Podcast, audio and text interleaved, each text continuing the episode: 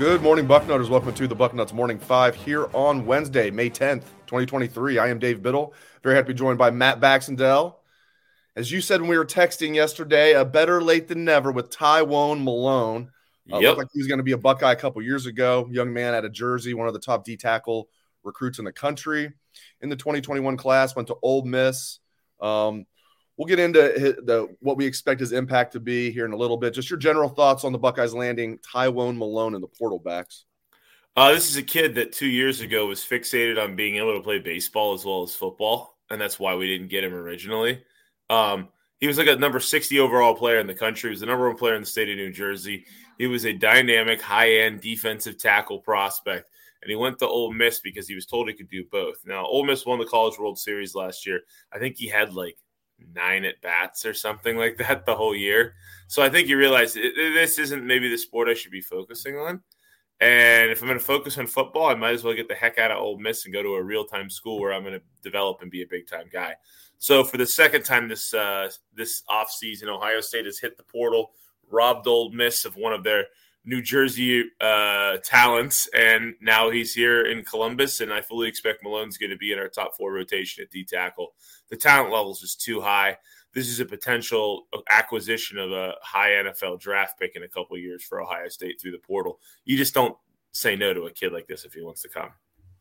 Here's the thing. Okay, so he redshirted his first year at Ole Miss. Okay, now he's trying to play two sports, which is tough, especially um, when you're trying to do that at you know at the D1 level. It's tough enough if you're trying to do that and, at the major D1 level. It's tough enough if you're trying to do that like at the MAC or D2 level. Um, but redshirts his first year. Last year plays in all 13 games. Tywone Malone does for Ole Miss as a backup. Total of 10 tackles all season, five solo, one sack. Also, one tackle for loss, which was the sack. It's not like he had a separate tackle for loss. Those really should be separate categories, in my opinion, but I digress. So, 10 tackles, one sack all year. We really think he's going to come right into Ohio State and make a big impact this year. I think he will. I absolutely think he will. I think he'll arrive and he'll be one of our rotation guys. And I think he'll be behind the top three. But here's why uh, it's not like this guy is like a baseball player that was playing left field or center field and was also happened to play football and be a wide receiver. I mean, this is a D tackle. You're trying to actively add as much weight while maintaining agility as you can in that position. So if you're spending time concerned about your baseball physique, it's going to uh, negatively impact your ability to really maximize what you can be. The kid's arriving at Ohio State shortly. He's going to end up working with Coach Mick all summer. This is a guy who I think he's going to be a rotation player by the uh, latest midpoint of the year. Uh, if I'm being conservative, we have some good young players. Like, don't get me wrong. There's some of these good young guys behind the top three uh, that are going to make a, a difference in the future for Ohio State. But you know, unless Hero Kanu literally is a hero, I don't see how we keep Malone off the field. I think he's going to come in, he's going to push everybody right away, and he's only going to be like a boulder rolling downhill as he gets better and bigger and stronger. So yeah, I, I think this is a guy that simply wasn't focused on football at Ole Miss the way he could have been, and you know this is a twenty four seven year round thing now for him with football at Ohio State. So instantly is he going to come in and have 10 sacks and be the greatest D tackle in the country? No, but he's going to be a contributor right away in my mind. I just don't see any other way. There's too much talent, there's too much ability. Yeah, the top three are set. We agree with that. You know, Tyleik Williams. Um, I like that they have like bigger D tackles now. That's uh, the trend Yeah. with LJ's had like the undersized D tackles. Don't like that. And having a few is fine. Like I love Mike Hall. He's undersized, but so quick and so strong.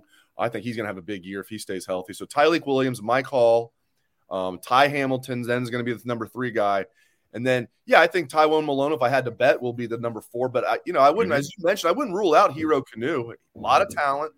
Now- McKenzie as well. Yeah, but especially Hero Kanu. I mean, uh, he's only been playing football four or five years. This was the first time he went through spring ball because he didn't enroll till last June. Big kid. Mhm. Um, in fact, he's actually dropped a little bit. When he came in about 315, he's actually trimmed down a little bit. I think that my point is, I think that'll be a good battle for the final spot on the two deep between Hero Kanu and Tywone Malone. But I'll say this I don't want to rain on the parade. I love getting Tywone Malone.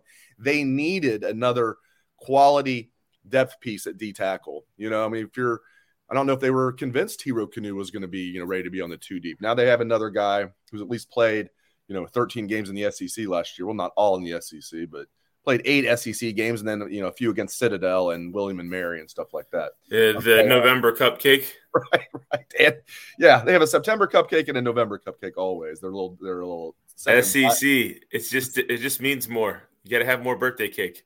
Their second bye week. Man, okay, I want to get into this. So Malone's now the eighth player, eighth scholarship player Ohio State's landed from the portal this offseason. Talk about mm-hmm. a sea change in philosophy. It needed to happen. I'm so glad it did. I was hoping they'd land like five or six. They landed eight scholarship guys. So Malone, and then three big ones in whatever order. Josh Simmons at offensive tackle, that was a big one. Davison Igbinosun. Davison Igbinosun, I think, is going to be a star here. That was a big one.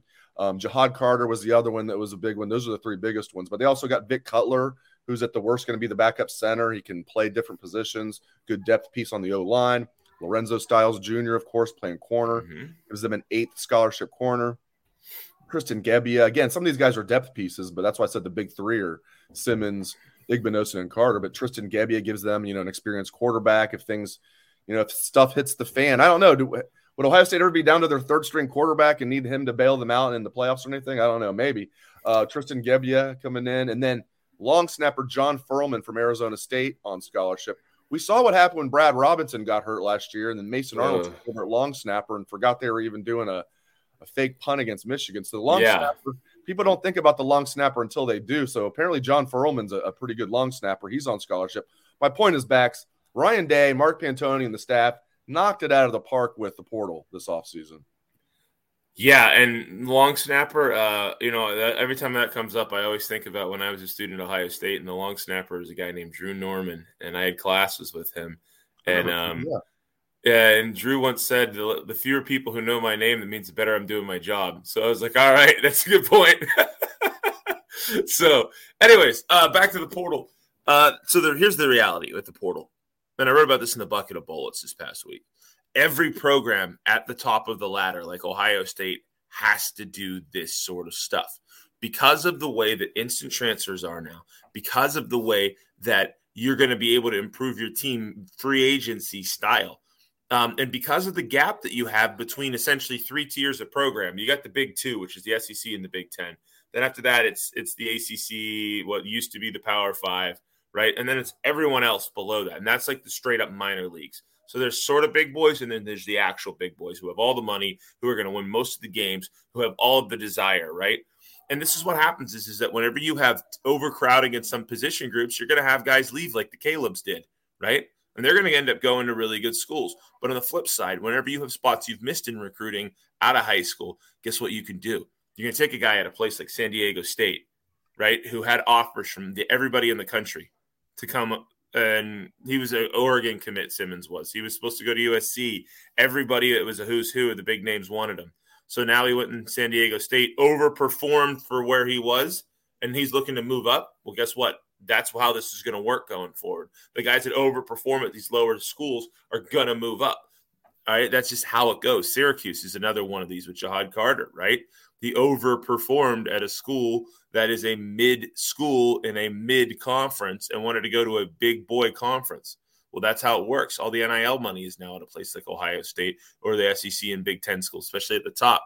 Ole Miss is at the bottom of the SEC pecking order. And Igbinosun wanted to go to a big time school. He could have easily just, just gone to Georgia or he could have gone to Alabama or he could have gone to one of the big names there too, but he came to Ohio State. This is how you fill holes in the roster. We just probably have a starting tackle. We probably have a starting safety. We probably have a starting corner, probably probably our number one corner, all out of the transfer portal. And then you probably have a couple rotation guys at other positions and a starting snapper. Of course, can't forget our snapper. This this is how it goes now, right? If you have a gap in your lineup and you are an elite program like Ohio State, you literally look and go, hmm, who do I want? You're not going to see any more days, Dave, in my mind. And let me ask you this. I don't think you'll ever see another first round pick out of the MAC or the Sun Belt or those kind of schools.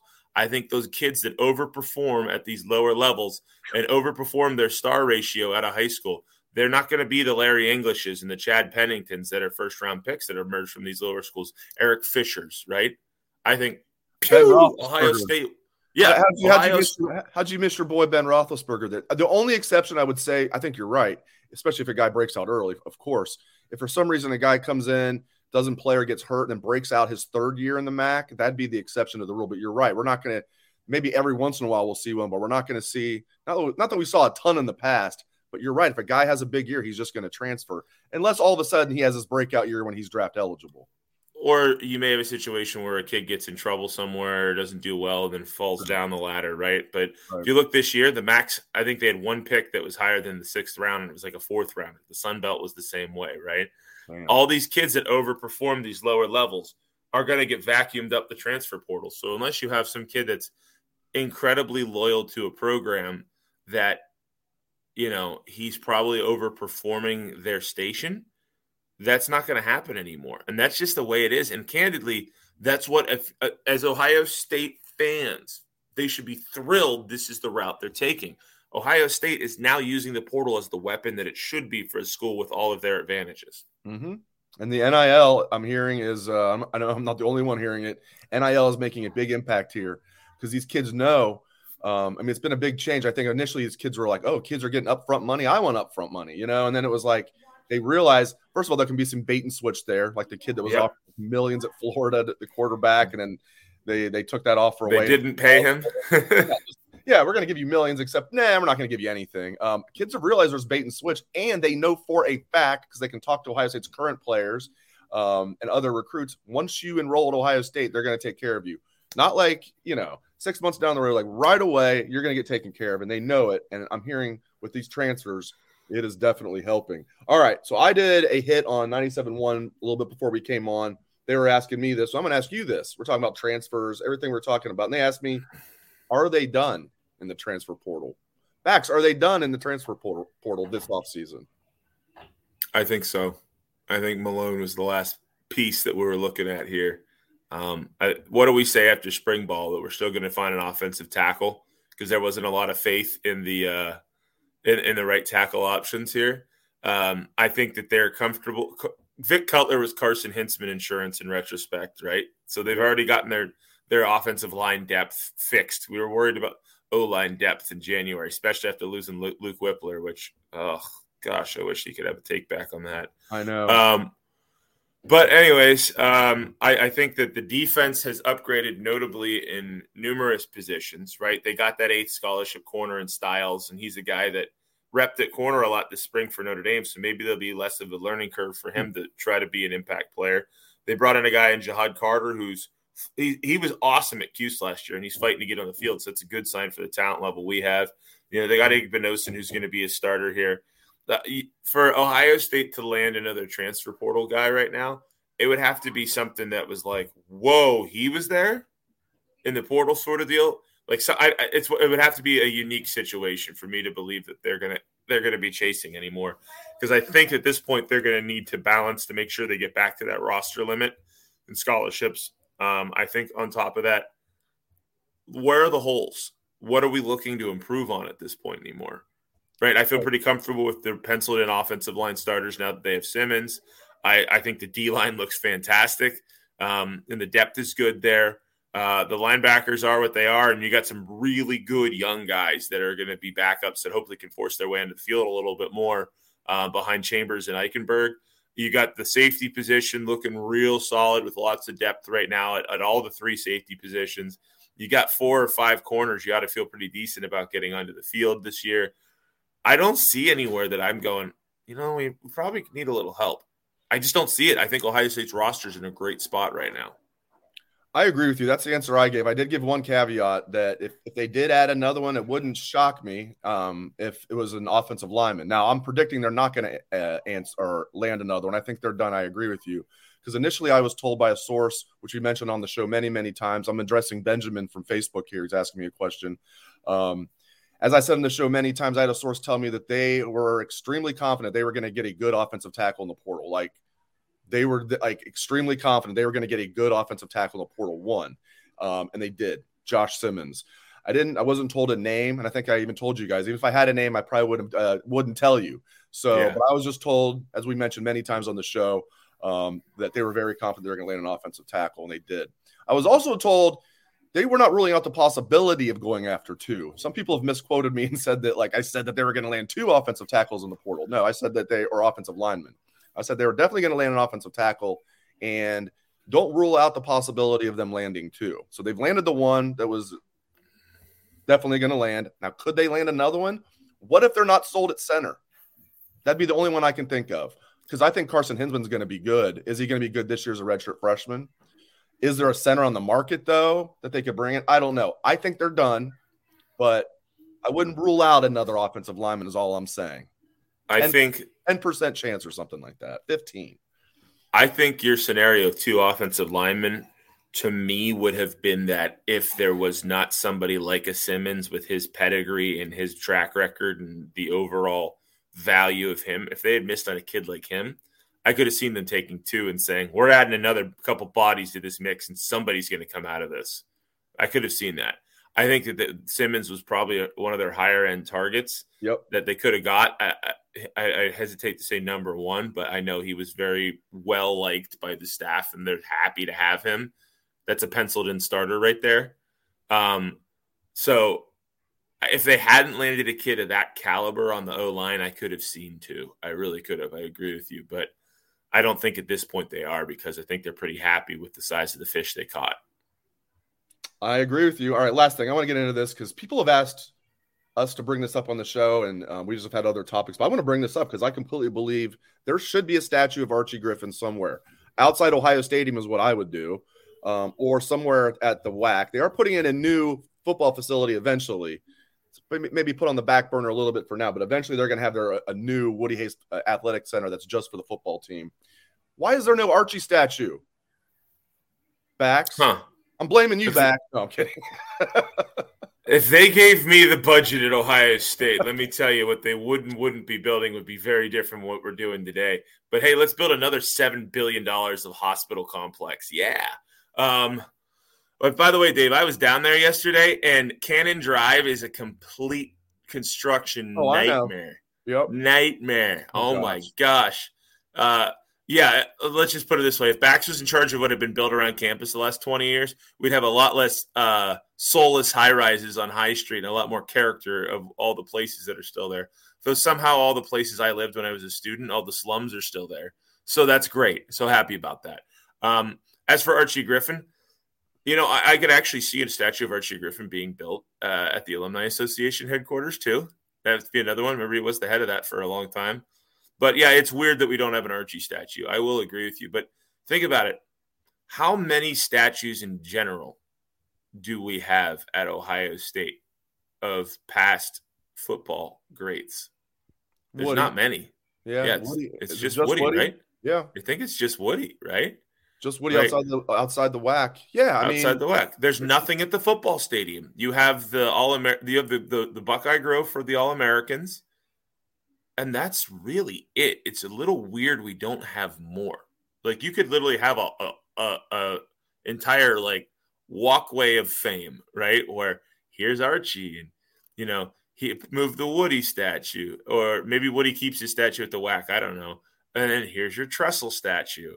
You know, here's your Urban Meyer statue. I mean, Nick Saban already has a statue, and he's still coaching at Bama. Tim Tebow you know? has a statue at Florida. I mean, yeah, let's go here. I mean, okay, whatever. But um, we could no, we could we could do this all day though. How many guys should have statues, right? Bobby Carpenter should have a statue hopping off the field with a broken leg. Chick Harley you should just say you should just say toughness underneath it. You know, like Chick, Chick Harley should have a statue. Oh God, Chick Harley's the first one who should. The whole reason we have the horseshoe is because of Chick Harley. Because Ohio Field, which was sitting up on High Street back in the day, was overflowed when Harley played, and it was the first time we ever beat Michigan as a program. The house that Harley built's the horseshoe. We still don't have a Chick Harley statue. A little weird, right? It's, it's so all of our Heisman winners could have statues, right? I mean, Bill Willis should have a statue, right? Like these are all. Uh, we could sit here for an hour and talk about all the Buckeyes that have should have statues, right? There's a million of them. Uh, just if we were Alabama, we'd have a whole statue grove. But Ohio State doesn't seem to do the statue thing very much. I don't know what to say about it. Great stuff from Matt Baxendell. I appreciate it, Bax. You can catch his column every Sunday on Bucknuts. It is the bucket. Thanks again to Bax. Thanks to all of you. We appreciate you guys tuning in. Hope everyone has a great rest of your day. Go Bucks.